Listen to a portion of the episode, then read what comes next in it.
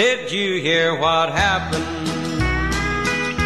last Saturday night while dancing and drinking? We all got half tied. This sweet thing named Charmin was dancing with me when up jumped her boyfriend at me. Please don't squeeze my Charmin. Don't hold her so tight. You'd best heed my warning. It's my last one tonight. She's soft and she's gentle and as sweet as can be. And a Charmin needs squeezing,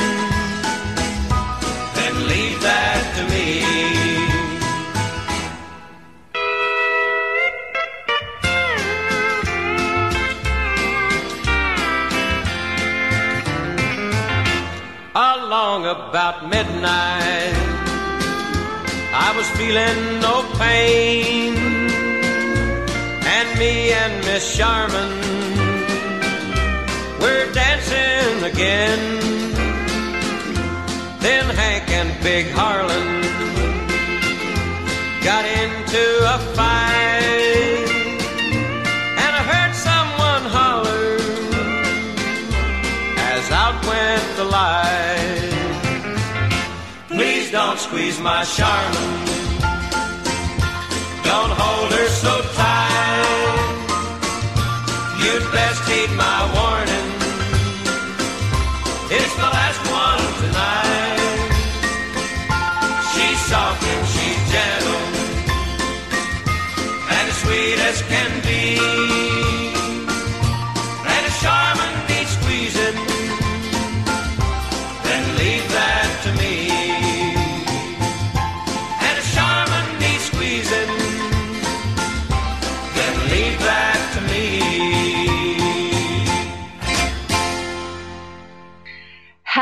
Birthday to me. And that was where it all began. In the late 60s, my father heard that song and he decided that the girl in that song was it. And if he ever had a daughter, she was going to be just like that. And that was the moment my name was picked. And I have been listening to country music since I was a sperm. I tell you, I had heard it all with this name. Now, when I started kindergarten, I absolutely hated it. The first day of kindergarten, that teacher must have called every name she could think of that started with an S, just not to say the word Sharmin. And she finally broke down and said it, and I stood up. And she said, Pick another name. And I said, Why? She said, Go by your middle name. And I said, "Wh- Why? That's my name. I like my name. I was named after a song. It's fun. And she said, Pick another name. Trust me. People are going to tease you. And she's saying this to me in front of every kid in the class. They don't know either. Or maybe they knew and I was the only one who didn't know. I don't know. And I said, No, it's my name. That's what I'm going to go by. And uh, I've been coming up with comeback lines ever since. So today is my birthday, and I'm going to share some stories with you because that's what we always, what's what I do here this week, you know. Sharmin Smith, Taming the Tida, your 2020 candidate for president. This is a big day for me, and so I want to make sure that I, I take the opportunity to really share who I am and answer probably some lingering questions for those of you out there who wonder just how the heck did I manage to keep and get a name like this? What, what is it I have heard? what kind of a name is that? And I say, it's proof my daddy was an asshole.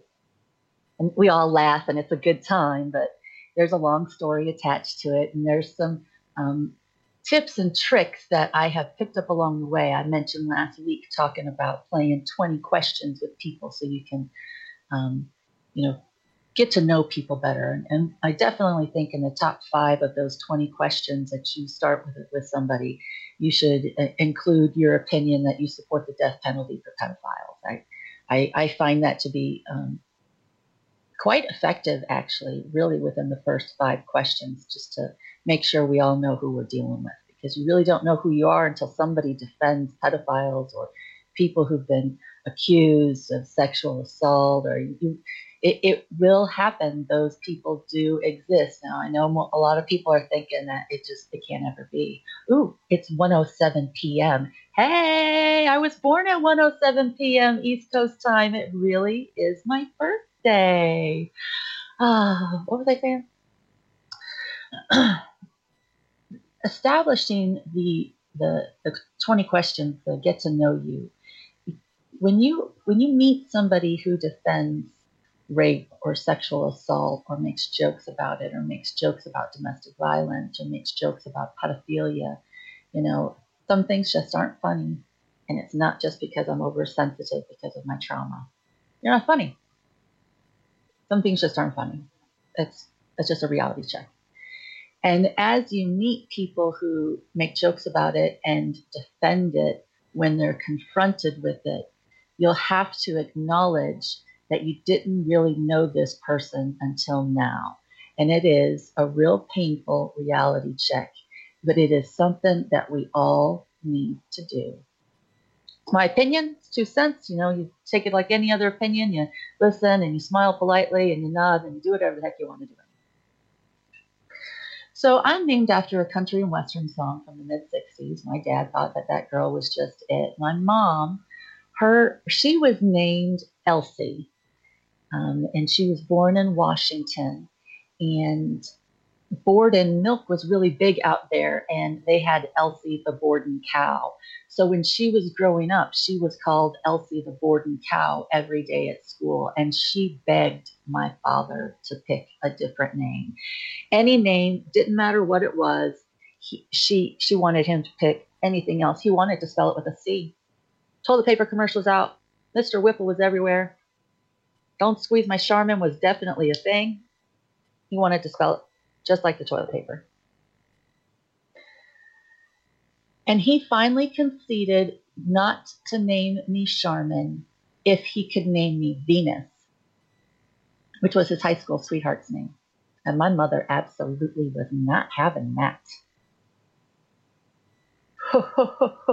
no.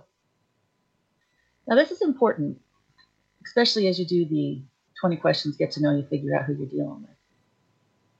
There is something that I have discovered through the years of meeting other trauma survivors, and I think this is a hidden tell for um, pedophiles, and we didn't realize it. Somebody helped me click it into place. So I'd like to help you click it too. I met one other person in my life whose father also wanted to name them after their high school sweetheart. And her father was a pedophile too. And I think there is something here to this. We see it in Hollywood movies. We hear the stories that people in Hollywood are notorious pedophiles. We know that there's a pedophile ring. We know there's a problem. We know it's been going on for thousands of years. None of this is new. We just have to figure out how we're going to stop it. We're all going to stop it by talking about it. And this is this is one of those thoughts that runs through my head. You know, how do you identify the pedophiles? Because they're they're everywhere. They live amongst us. They work at our stores. They smile at our faces. They drive our school buses. They can be teachers. They can be doctors. They're your kids' coaches. They can be police officers. They're judges, mayors of towns, clergy the stories go on and on. They're everywhere. And the if you think about the, the transgender bathroom debacle that we have had over the last few years, it is based in the fear that pedophiles are everywhere. We must protect the children. Transgenders are consistently, normally, there's always a few, but normally they're all about being with consenting adults. They like consenting adults the people who like the kids, that's who we've got to figure out how to identify and spot and how to make sure they are properly punished so they cannot continue to thrive in this environment that they have created for themselves where they get lenient sentences even if the victim is brave enough to come forward and get a conviction. So we have to talk about it to address it, and we, we have to know what kind of questions to ask. And we have to be willing to pay attention to our kids. And when they don't want to hug somebody goodbye, don't make them. They don't want to kiss somebody goodbye, don't make them. They don't like somebody, don't let them go near them. I don't care who the person is. I don't, I don't, I don't care. I don't care. I don't trust anybody with my kids. I it is one of my issues. I have trust issues because of the way I was raised. So this this uh, name your kid after your high school sweetheart. I think it is a tip that you are dealing with a pedophile. And I have no way to prove it. It's just my theory and my opinion. So there was no way my mother was going to allow my father to name me after his high school sweetheart, and the only name he would agree to was Charmin, and she finally convinced him to concede and spell it with an S. Now, if you go look for the song on iTunes, you'll notice that it's spelled S H A R M O N, and I am spelled S H A R M I N because he wanted it to be just like the toilet paper. And he wanted me to be squeezably soft. And he thought it would all work out just fine for me. And people would love squeezing me. And I can tell you, when I was little, they didn't even call me Sharmin. They called me Sweet Pea, just like the baby from Popeye who never grew they the baby from the Popeye cartoons in this movie it, it never grew, and uh, neither did I. Now I have learned as an adult that that is a sign of failure to thrive, and it is a sign that there is abuse, and the child needs to have additional attention. We didn't go to doctors when I was a kid. Doctors ask questions. Doctors are very inconvenient. So I was born in 1975, and that was the summer that the Navy worked in conjunction with England to do a bicentennial celebration and sail the tall ships the big sail ships with the ships, the tall ships from England to America for part of the bicentennial celebration of our country. And that summer, while my mother was pregnant with me, we were living in Newport, Rhode Island, and my father was sailing the tall ships from England for the bicentennial celebration of our country. And I think that is just super cool. I got to be honest with you, especially since I want to be president. Every October, when the Navy turns 243 years old or whatever it is, November the 1st, I turn 43 years old. You know, and it just keeps going on. So the Navy and I celebrate together, the country and I celebrate together. I love our country and I'm incredibly grateful to be a part of it. No matter how painful my journey has been, I have managed to have a fantastic time along the way. And I promise to tell you some good stories before this is over. Um, but this this first section is a little painful because there's some reality checks, and I do think these tips are important for us to pay attention to as we start to get to know new people and and even honestly the people that you've known for a long time because you really don't know who's hiding around you and and it's time in my opinion, for us to level set expectations about what we feel is acceptable and what we feel is unacceptable. And at the top of my list of things that I find unacceptable is sexual relations with minors and children. And anybody who, you know, has those thoughts, you know, you, you, we have this movement of the virtuous pedophile. They just think about it, they don't do it you can trust them around your kids. I don't trust anybody around my kids. I don't trust anybody around your kids. I don't trust anybody. I have to, I don't just give my trust. You have to earn my trust. And I am a tough cookie. A lot of people won't mess with me. They can spot me a mile away, and most people will just walk away from me. I guarantee you, you want me on your side. And it is it you know my name it i i when i went to kindergarten and i had to go through elementary school man i heard it every day I heard Don't Squeeze the Charmin, Mr. Whipple, blah, blah, blah, every single day. And I hated my name until I was 16. And I was cruising the strip right around my birthday. Do y'all remember what it meant to cruise the strip? Get in your car when gas was a buck a gallon and just drive up and down the road for hours looking at each other and yelling and whistling out of the car. It was such a good time. These kids need some cruising. We pulled up in the little loop at the mall to do our, you know, turn around and get back on the road. This truck full of cowboys pulled up next to us and said, Hey, what's your name? So I let the girls in the front seat answer first, and I answered last because I hated it when someone asked my name. Lord only knows what I was going to get.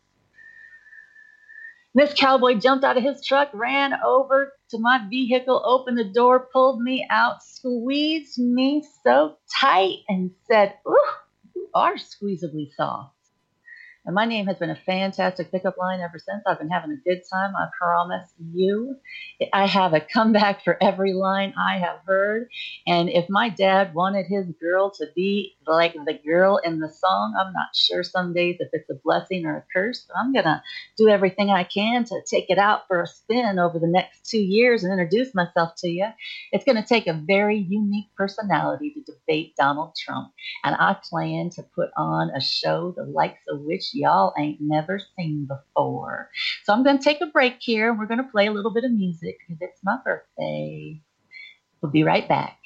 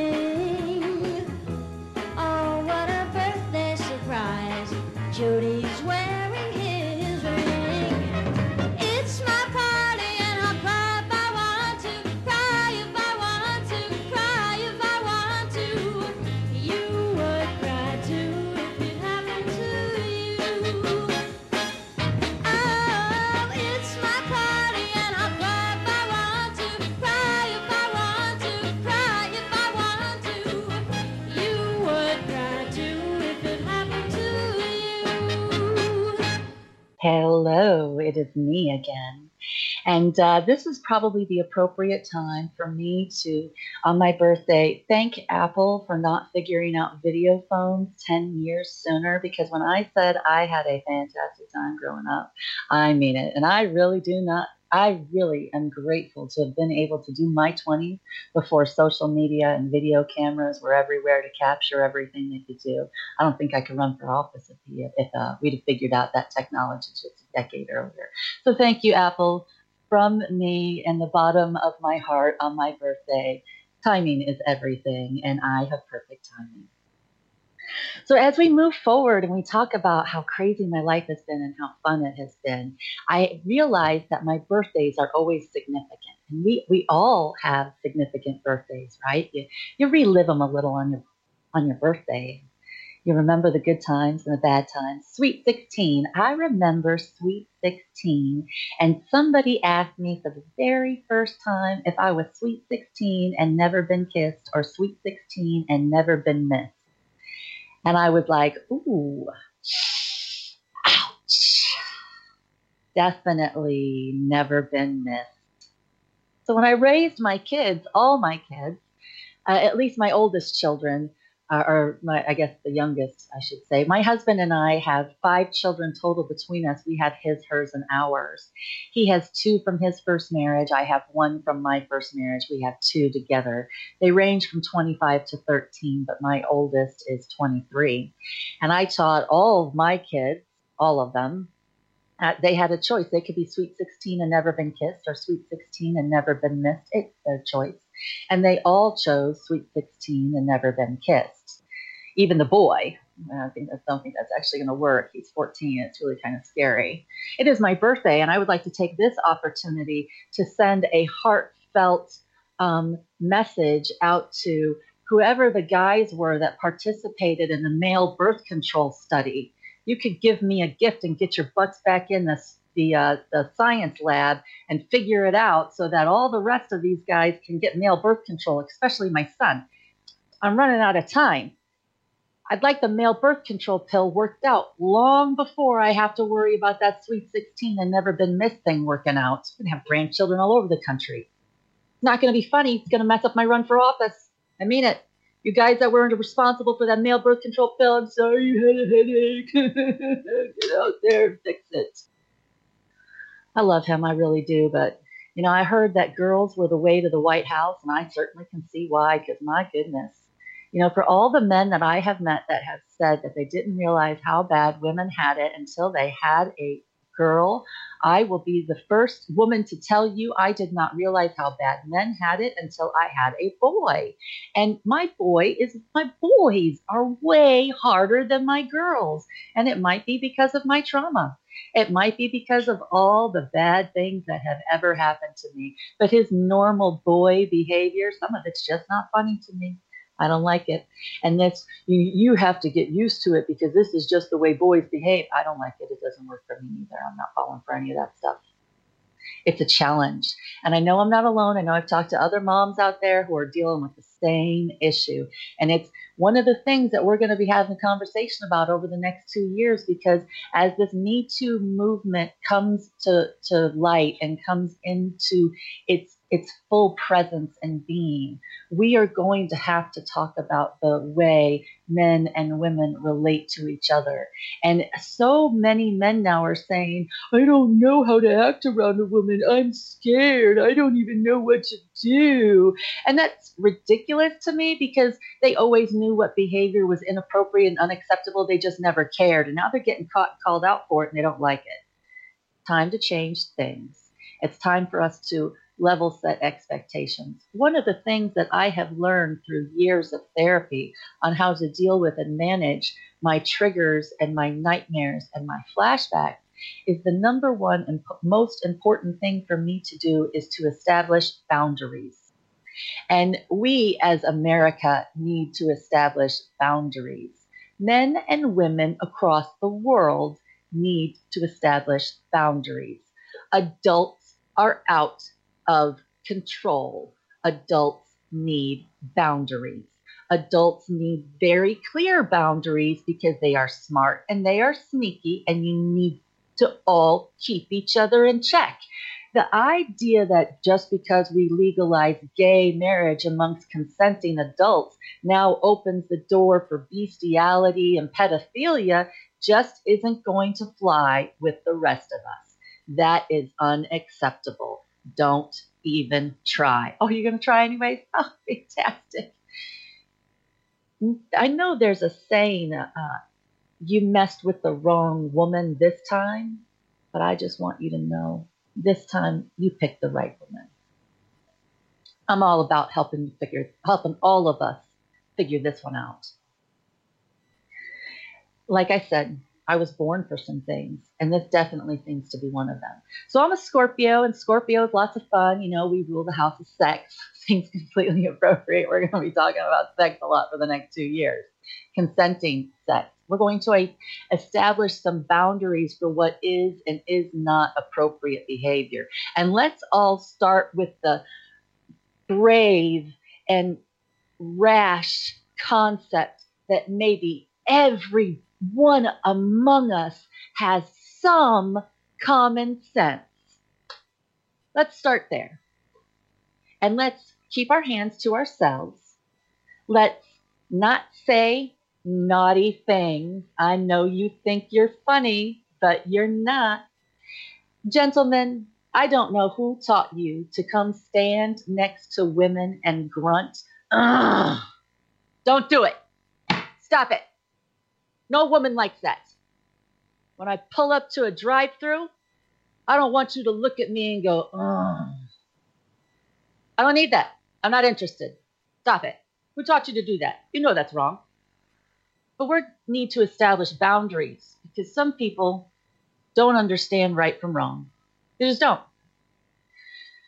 And in order for me, as a multiple sexual assault survivor, because that's the joy of being a adult survivor of childhood sexual assault, you often find yourself in situations that lead to sexual assault and you just make the best of a bad situation and justify and excuse it and you know all the victim blaming and shaming that you hear on the news every day for some dumb woman who managed to get herself gang raped. You just tell yourself and um, you just move on every day and as the world wakes up to the millions of women who are dealing with this, and men too, because men get raped as well.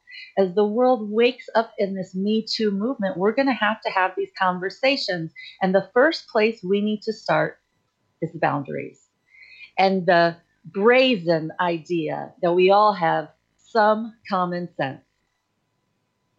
It, um, I, I, I don't think it's dead. I mean, maybe it's rare, but I don't think it's dead. If we see someone scaring a woman, so this is the thing, a lot so many women have been traumatized and men as well, but mostly women, so let's just talk about it. So many women have been traumatized that they live in fear every second of the day. If if a small child is bitten by a dog, they will grow into an adult who fears dogs. My my cousin had the same situation. I have two of the best black labs you ever met in your life. They're just the biggest babies, and he's terrified of them because he was bit once when he was a kid. And I said, "Oh, I, I completely get it. That's why I'm afraid of men."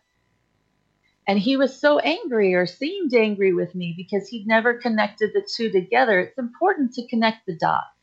And it's important that we, you know, find a way to compare apples to apples and oranges to oranges instead of apples to oranges. It's it makes it easier for us to understand each other.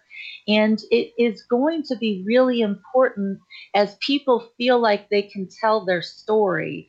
If they trust you enough to share their truth with you, you're you're not going to know what to do. You're going to feel awkward. You're going to feel uncomfortable. You want to be there for them. You don't want to be there too much for them. You do, you don't know what to do. Can you touch them? Can you hug them? You just you don't know. Sheryl Sandberg has taught us all the concept of leaning in. But what what I have experienced throughout my life whenever I have discussed my my sexual trauma is people leaning back in repulsion and in disgust. My truth is so traumatizing to them, they don't want to hear it. And I get it. But if you really want to help someone, who is sharing their truth with you. You don't have to lean in, but please don't lean back. Just stand there and try not to pass out, okay? If they will let you hold their hand, do. But leave it at that until you know and they tell you what they want. It's okay to say, May I hug you? And ask for permission to comfort someone before you do it because maybe they don't want it, but maybe they do. I was so young when I saw my first hug. I was probably four. And my dad was getting ready to retire out of Great Lakes, and he was getting his um, first, you know, real job, and he had bought a a meat packing plant and he processed whole animals into bundles of meat that were sold and he did a booming business during hunting season and he had his own butcher shop and people came in and bought meat and there was meat lockers and there was always something hanging around. And um, there was a day that he let one of his customers take me home because um, she didn't think I needed to be hanging around the meat shop and walking around the cooler, you know, with all them hanging dead cows all over the place she thought it'd be a lot more fun for me just go home with her, and he, let her go. She she had her son take me to the park, and there was a sandbox, and I played in that sandbox. It was one of the one of the happiest memories of my life. But I I I said something to him that scared him. And I remember the look in his eyes, the fear. I remember the look of fear in his eyes because he didn't know what to do after whatever it was I said. And he took me home, and she had told him not to let me get dirty. And I went straight for that sandbox. And he was like, Mom, what was I supposed to do? She went straight for the sandbox. And she was mad at him. She smacked him for letting me get dirty. And then he told her whatever it was that I said and started crying. And she grabbed him and hugged him in a force that I had never seen before. I didn't know what was going on. She was giving him a hug like with her arms wrapped around him and he was clearly liking it and but he was crying and she was it was the most confusing thing i had ever seen in my life i was five years old i had never seen a hug before. That was the kind of house i grew up in. And i love that woman. She lives in infamy in my brain. She is definitely a Tida. You know the the the name of my book taming the Tida that aggressive female personality that will fight you because she when she took me back to the the, the meat packing plant and she confronted my dad and they yelled and they screamed and he called her names and told her nobody would ever believe her. And and she told him she didn't care and he must have been afraid of her because he didn't hit her and he hit everybody i even seen him hit cops like I don't I don't get this thing with cops these days. I do. My ex-husband was a cop. Maybe we won't discuss that today, but trust me, I got a whole theory on cops. I got a whole education on cops with my ex-husband. It was very sad. And I see that mentality, that Texas cop mentality, spreading to police nationwide, and it is terrifying for, for me. Um, part of my PTSD as well. There are good cops, there are bad cops, but there are there are good people, there are bad people. I talk about wolves and sheepdogs and sheep in my book. And I know that's a theme that a lot of people are really, really familiar with. But we have wolves who have infiltrated the sheepdog ranks, and the sheep know it and they're stampeding. It is incredibly dangerous. And the sheepdogs amongst us must rise up and we must do something to end the reign of the wolves it is there is an insult that conservatives give to liberals that they're sheep and um, it's my favorite insult on the planet. I love it. It is the best thing ever. I love it when they call us sheep. And I want all of you to know to stand tall and proud every time you are called a sheep. It is the greatest compliment that could ever be given to anyone. If you have not read Revelations in the Bible, post election, then you are missing the treat of your life. I am telling you. Go to Bible.com. Go to the Revelations. It's got an audio feature. This chapter, this book in the Bible, this section is supposed to be read aloud. These words are supposed to wash over you. But I'll give you a little trick. When you get to the end, the lambs win. And I love being called a sheep. It is absolutely the greatest compliment they could ever give us. So the next time somebody calls you a sheep, say thank you and do it with pride. Because if we are locked in a battle with the Bible, because some days that is certainly what it feels like, It's important for you to know that one of my great great granddaddies was the editor of the Bible. And I'm going to bring a whole different perspective to why we have a separation of church and state in our country. I talked about DNA. There's a lot of connections, a lot of dots I've connected along the way. And I'm looking forward to sharing all of it with you so that you can understand why it is my I was born for this. I literally, everything about my life, from my mother's multiple attempts to abort me and tell me that because she couldn't abort me, she always knew there was something wrong with me. And it took me 42 years to realize that there wasn't anything wrong with me. It was not ever the situation where I wasn't supposed to be here. I was always meant to be here. And I am here for a reason, and this is it. And I know it is the biggest David and Goliath story in history, but I just can't wait to share it with everybody. You can find me at sharminsmith.com. You can find my book, Taming the Tida, on Amazon or on Kindle or Barnes and Noble. You can follow me on Twitter because you know my milkshake will bring all the trolls to the yard at Smith Sharmin. My first MAGA supporters followed me this week. Follow me on Twitter. You know I'm going to need your help. And on Facebook at Sharmin Smith for President 2020. We're going to break again with another song and be back in just a few minutes.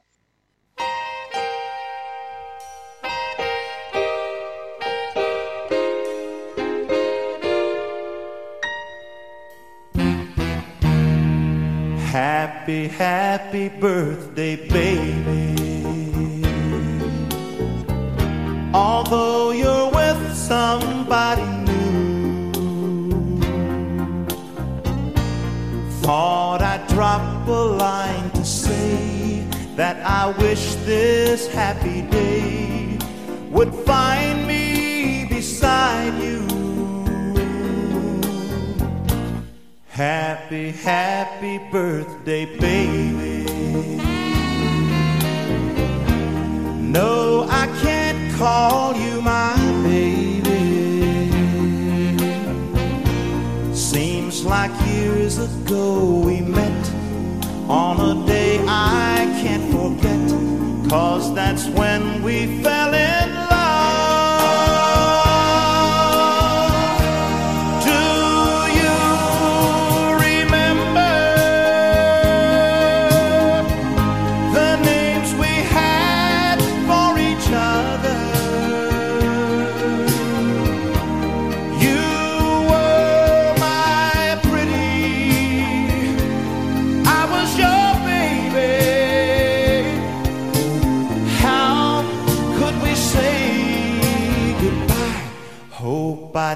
didn't spoil your birthday.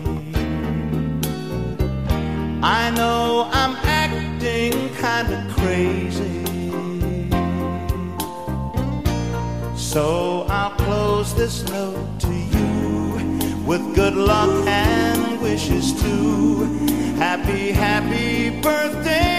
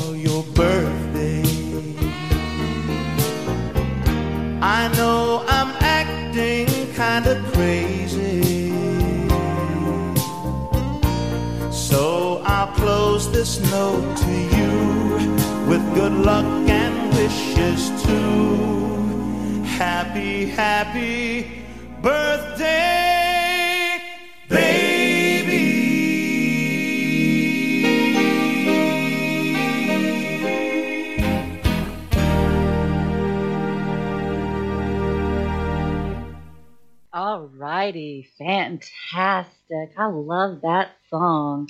But it does make me think about all the fantastic birthdays I've had where I got to listen to it, you know, and and like I said, I'm going to tell some funny stories still because I still have some good stuff to tell. But I do want to take an opportunity to clean up something from the first the first uh, trimester of the show where I talked about tips and tricks and asking 20 questions and you know the the idea that there are jokes that pedophiles make that we don't realize actually help us identify them for who they are.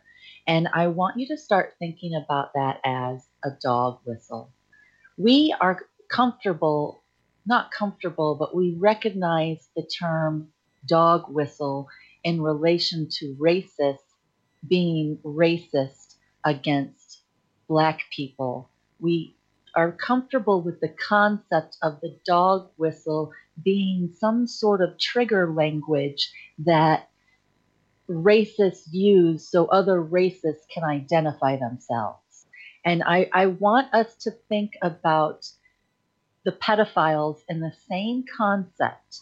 And we need to be doing everything we can to identify them. That dog whistle exists probably for more topics than we realize, but these are two major issues that we have to discuss and address, and they're everywhere around us. And it is it is so important for all of us. Um, but back to some fun things because we really only have a few more minutes, and, and there's there's got to be something that I should probably tell you else about my birthday today. Let me think, oh, that is right. Today is my 15 year wedding anniversary. It's not just my birthday, it's my birth anniversary. Oh, we got married 15 years ago today. This June the 1st was our sweet 16 since we met.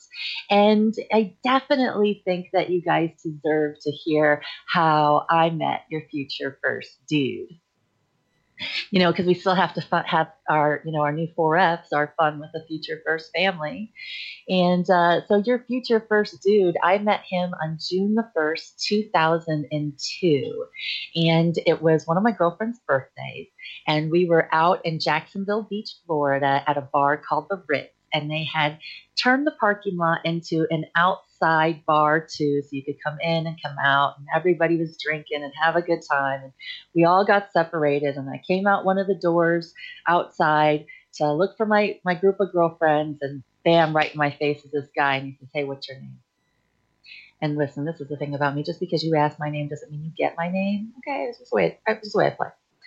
And so I said, "What's your name?" And he said, "Skip." And I said, "Skip." That sounds like a you know, in my head, I was thinking, that's a stupid name. I can tell him my name. So I said, Sharmin. And he said, So are you squeezably soft? And I said, As a matter of fact, I am, but you'll never find out. Now, let me tell you, never say never. I'll tell you, never say never. That boy, he was entertainment for me all night long. Quite frankly, he's been entertainment for me ever since. After that moment, at least four or five guys came out of nowhere and started jumping on him and hitting him and you know busting on him and saying oh dang skip i never heard a girl talk to you like that before. Oh, oh, oh. oh. and i was like oh geez sailors i'm out of here. Gone. I don't even know if they noticed when i left. They were so busy messing with him for you know, my little verbal abuse of him. I don't know if he noticed, but I might possibly have a sharp tongue and um, know how to use it. My mother said that my father had it and I got it from him. She called it finesse, and it was the ability to tell someone to go to hell and make them enjoy the trip. And so I left him and his pile of sailors and I walked around the bar again and I made another loop looking for my girlfriend because I don't like to be in a bar by myself. I've been drugged way too many times. Um, and I like to have babysitters for people who keep an eye on me. Um, so I come back out the same door again, and there he is standing there, rubbing his jaw with his fist like he had taken my right hook and liked it. And I said, Oh, you again. You like that, huh? Good for you. You need it. And he was like, Yeah, I like it. And I and he said, So what's your deal? I want your number. What's what's the deal? And I said, Just because you want my number doesn't mean you get my number. And then bam, all the boys were there again, and there was a line of them, five of them lined up right in front of me, just as cute as they could be, all of them fantastic. And uh, and he said, well, "What do I got to do to get your number?" And I said, "I got five questions. You got to answer them right, or you don't get my number." And they all said, "We want to play. Ask all of us. We all want your number." and that's it's gonna be a good night tonight. you think I'm funny like this when I'm sober? You should see me with a drink. All right, it's a good time. So I started, and I told them I had five questions, and they had to answer them honestly, or they wouldn't get my number. And so the first, the first question I ask is, um, "What's your name? First, middle, and last." It's not hard, but I got a thing about initials. And since my first and middle name is Sharmin Lynn, I'm looking for a dude with a last name for initials that start with an S or an L. Just so you know, everybody has their own thing. It's my thing. It's what I was looking for. I really like the way I make my S's. I really like the way I make my L's. And I just wanted to have two initials that were the same because I just think it's super cute. And um, by the way, all my kids have S names. So that's just, you know, kind of what you should expect from us. And it, it, really looks fantastic. I'm starting to really dig the Superman emblems with all the S's everywhere. I just think that, you know, we, we can probably do something for that with a logo and a campaign. And we play off of Wonder Woman here in a minute. Um, so the, the first question is what's your name, first, middle, and last. And the second question is when your birthday, because I want to know what your sign is. And one guy was an Aquarius, one guy was uh, a Leo, my husband was a Taurus, and then there were two Scorpios, and I'm a Scorpio. So of course, you know, I I uh, I uh, have a way of twisting my words up real nice, and I um, disqualified three men on that question. And it came down to the Aquarius and the Taurus, my husband. And I finished asking all the boys the questions just to be polite because they don't need to know who wins and who loses until it's all over. Um, and then my third question was, What do you do for a living? And they all had different answers. One was an IT guy, one guy was a lawyer, one guy was a sports representative, one guy um, was a landscaper, one guy was a political analyst. And I was just like, oh, okay, awesome, fantastic. These are sailors. And uh, so my fourth question was, where are you from? Um, you know, because I'm from everywhere, right? I was born in Newport, Rhode Island, but I grew up in Chicago and, until elementary school. And then I did middle school and high school out in Idaho, but I've lived in Texas and we were in Florida at the moment. And I've lived in California. I mean, I've lived everywhere and I have definitely had the opportunity to see that people are different based off their region. And there's a big difference in people when you go from west to east of the Mississippi. There's a big difference of people when you get to the Rockies and when you get west of the Rockies and the, the people from the from New England, they're their own special breed all by themselves. It's you know, you kind of it's important to me. And so both these guys are New England guys. They're basically the same. And asked what their religions were. And, you know, a couple of guys were Catholic, and I had something to say about that. And it should be known that I have discovered recently that my family has 500 years documented drama with the Catholic Church. And it doesn't surprise me at all that the day after I launched my webpage, the Pope made the announcement that the Catholic Church is no longer going to support the death penalty because I am definitely all about giving the death penalty to pedophile priests. Sorry, it's my birthday, and that's who I am. Uh, And so the the the very did I get four questions and the the very well, no five questions. What was your religion? And um, so when it came down to it, the only guy that I was really interested in was my husband. Well, actually, the, the two guys, the, the Aquarius and my husband, were basically the same, and they were not the same physically. The other guy was like six foot six, and he was brought up on top, and there on the bottom. He had all the right bumps in all the right places. Uh, my husband was like basically my height, maybe a little shorter than me, and like broad and stocky, and got like no neck and a big head. And he's like, you know, looks like a, a linebacker. Honestly, you know, I hate to see him go. Love to watch him leave. Um, and I, so I smiled at both of them. And the super tall guy had the worst teeth I've ever seen in my life. And my husband had the prettiest row of teeth I have ever seen. He eventually ended up with my number, but it wasn't right away. It was, um, you know, it, it actually took till the end of the night when he came back and ran off some other boy buying me a hot dog. And uh, I said, What are you doing there, boy? Why'd you run off my sweet little sailor? He was buying me a hot dog. And he said, You don't need that. And and I said, uh, I, you don't know what I need. It's not up to you. And he said, he said, uh, I thought we kind of had a thing going, you know. And so you accused me of stalking you earlier in the night, and I said, well, I left, and then you just showed up and thought you were going to be there again, and uh, no, I thought you were stalking me. And he's like, no, I'm definitely not stalking you, but what do I have to do to get your number? I said, you had to tell me the truth. He said, what I lie to you about? I said, what do you do for a living? And then he's couldn't even remember what it was he told me, so he tried to tell me something else. And I said, fuck you, all of you. Oops, am I supposed to say that on the air? Ooh, I should stop. I said, You're lying to me. Every single one of you are sailors. And they said, How do you know? And I said, Because my father was a company commander and he pushed recruits through boot camp, and I was raised in boot camp. And they all stood up tall, said, Yes, ma'am, we are. We're sorry. We won't do that to you again. And I, and I said, now what do you do for a living? And they said, we're pilots, all of us. And I said, yeah, sure you are. sure you are. Give me your IDs. And they said, why? And I said, I want to look at your IDs. And they said, why? And I said, you know why. I want to see what your rank is. I want to see where you're stationed.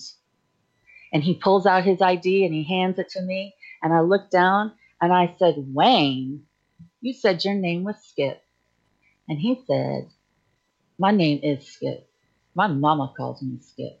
Everybody calls me Skip. If you call looking for Wayne, you don't know Skip. And I thought, Lord, I should definitely give this boy my number. And that, ladies and gentlemen, led to the best first date ever, where he thought he was so cool. And he asked me, he told me so proud, he said, I want to be the president. Could you be the first lady? And I didn't even miss a beat when I said, I want to be president. Could you be the first man? Your job would be tougher than mine. I have dozens of first ladies to give me an example of how I should behave. You might be the first. Could you do it? And he nodded his head and he smiled and he said, later on that that was one of those moments where he knew he had met his match. And I'll tell you, I have been putting up with him ever since. I had four employers tell me I needed to make a choice between my military husband and my career. And I chose my military husband every time because it's harder to find a it's easier to find a job than it is to find a first dude. And that's me and it's my birthday and i want to thank you for coming along on my journey with me and my family and and i'm looking forward to getting to know you better every week. You can find me at sharminsmith.com you can find me on facebook at Sharmin smith for president 2020 on twitter at smith Sharmin or buy a copy of my book on amazon or kindle or at barnes and noble. Taming the Tida. Thank you very much everyone. Goodbye